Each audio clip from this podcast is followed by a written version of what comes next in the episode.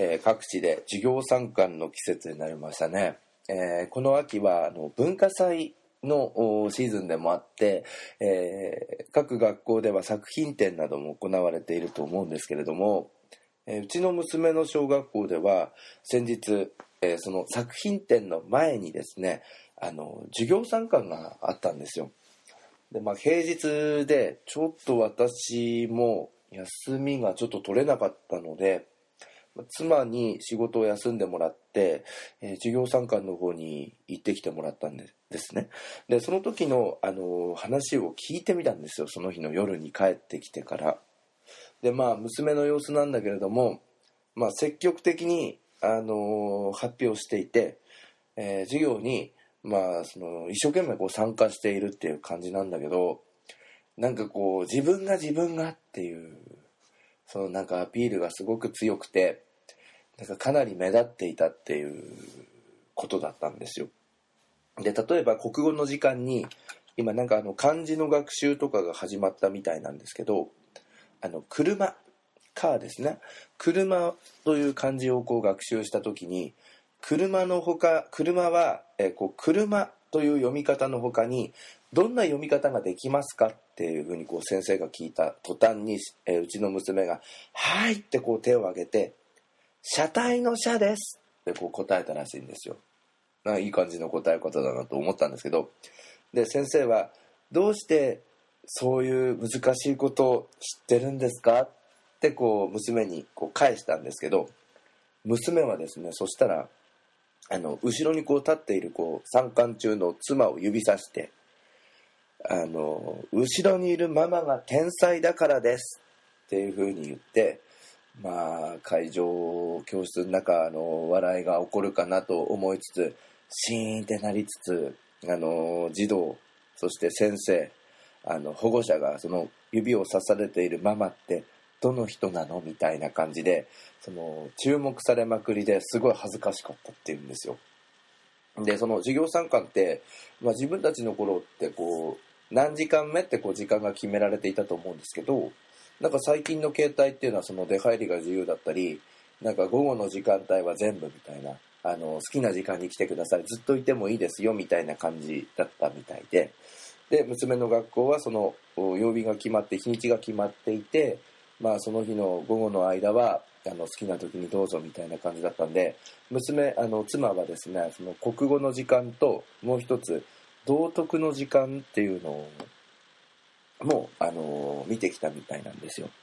でこのですね道徳の時間に扱われていたその2羽の小鳥というストーリーがあのすごいあの興味深いなって思ったのでちょっとここではあのその話を深めてですねちょっとお話をさせていただこうかなと思います。で登場する主な鳥ですが主人公がミソサザイです。そしてヤマガラそれからですねウグイスが出てきます。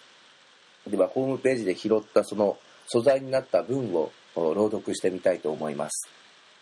皆さんもどう考えるか、えちょっと考えていただきたいと思います。2羽の小鳥ミソサザイは友達の山柄から手紙をもらいました。お誕生日に来てください。山柄。他の鳥たちのところにも山柄から同じように手紙が来ました。でもその日は友達のウグイスの家で音楽の稽古があります。ミソサザイは山柄の家に行こうかウグイスの家に行こうか迷ってしまいました。山柄の家は山奥の寂しいところにあります。ウグイスの家は近くの梅の林の明るいきれいなところです。小鳥たちはみんなウグイスの家へ飛んで行きました。ミソサザイもみんなと一緒にウグイスの家に行きました。ウグイスの家は明るくてみんなで楽しく歌を歌いました。ごちそうも食べました。ミソサザイはウグイスの家で歌っていてもごちそうを食べても楽しくありません。ミソサザイはウグイスの家をこっそえウグイスの家をそっと抜け出して山柄の家に飛んでいきました。山柄は一羽でしょんぼりとしていました。山柄くんお誕生日おめでとう。君よく来てくれましたね。山柄は小さな目に涙を浮かべて喜びましたこういう話なんですよね。え今の話を簡単にですねちょっとまとめてみるとあの山の小鳥たちのもとへ、えー、山柄から誕生会への招待状が届くんですねところが同じ日にウグイスの家で音楽会の練習があって小鳥たちはみんなで明るくてごちそうもあるウグイスの家へ行ってしまうんです。そして主人公になっている味噌サザイもみんなと同じようにウグイスの家へ行ってしまいます。しかし山柄のことが気になって仕方がありません。迷った末に味噌サザイはこっそり抜け出し山柄の家へと向かうんです。山柄は涙を流して大喜び。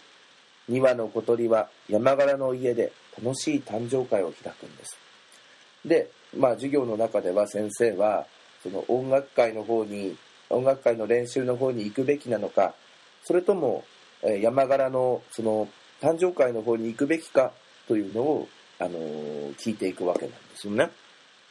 でまあ大人の感覚だったらうんでも大人でも結構迷うと思うんですよね。まあ、音楽会の予定が入っていてで誕生会の招待状もそこへ来ちゃってっていうことなんでまあ大人的に考えれば最初からその誕生会のスケジューリングっていうのをちょっと変更してよみたいななんかそんな話になっちゃうんですけどまあまあその小学校の低学年向けに、えー、のストーリーなので、まあ、そこをちょっとほじくり返してもみたいなところがあると思うんですよ。それで、まあ、先生が、えー、授業で「あなたならどちらの家に行きますか?」っていう問いかけをしたわけなんですよ。で男の子の一人はこんな風に答えたらしいんですよ。これちょっと妻のニュアンスなんですけど、僕は暗くて狭い家に行きます。なぜなら、僕が行けば明るくなるからです。このお手本のようなあの答え方で、なんかすごいなとか、ちょっと、あのー、思ってしまったんですけど、はい。えー、そしたら、えー、もう一人の子がですね、僕はみんなで暗くて狭い家に行きます。あの、つまり、えー、誕生会、ある程度のところで切り上げて、あ、誕生会じゃなくてすいません。えー、音楽会の練習、歌の練習をある程度途中で切り上げて、みんなで、まあ、暗くて狭い家の誕生会に行きます。で、みんなで行けば、もっと明るくなるからですっていうふうに答えたそうなんですよ。そしたら、あのー、先ほどの男の子がですね、みんなで行ったら入れないでしょ？あのー、狭いんだから、みたいな話になってしまって、この男の子2人は、あのー、揉め出してしまったみたいなんですよ。はい。まあ、授業参観中に。で、えっ、と、先生はですね、まあ、その様子をしばらく見ていたんですけど、あのあなたたち、喧嘩するなら喋らないで。